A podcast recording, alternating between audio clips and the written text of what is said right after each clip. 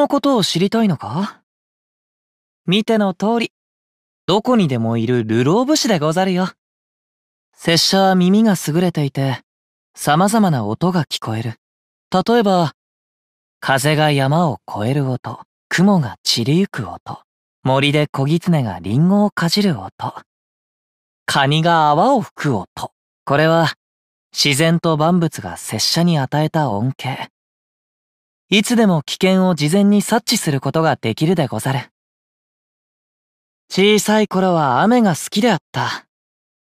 あのザーザーとした音を聞くと、心地よい夢を見る。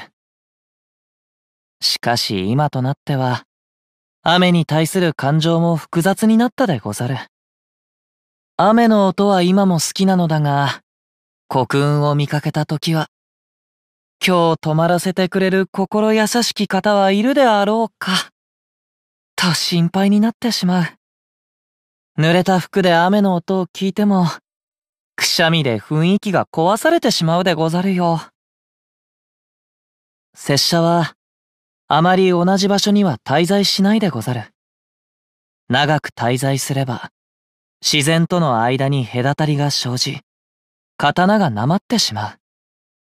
遠くへ行ける今のうちに、様々な場所に行き、いろいろな人に会ってみたいでござるな。心配はいらぬ。いつの日か、お互い違う場所に赴こうとも、必ず世界のどこかでまた会えよう。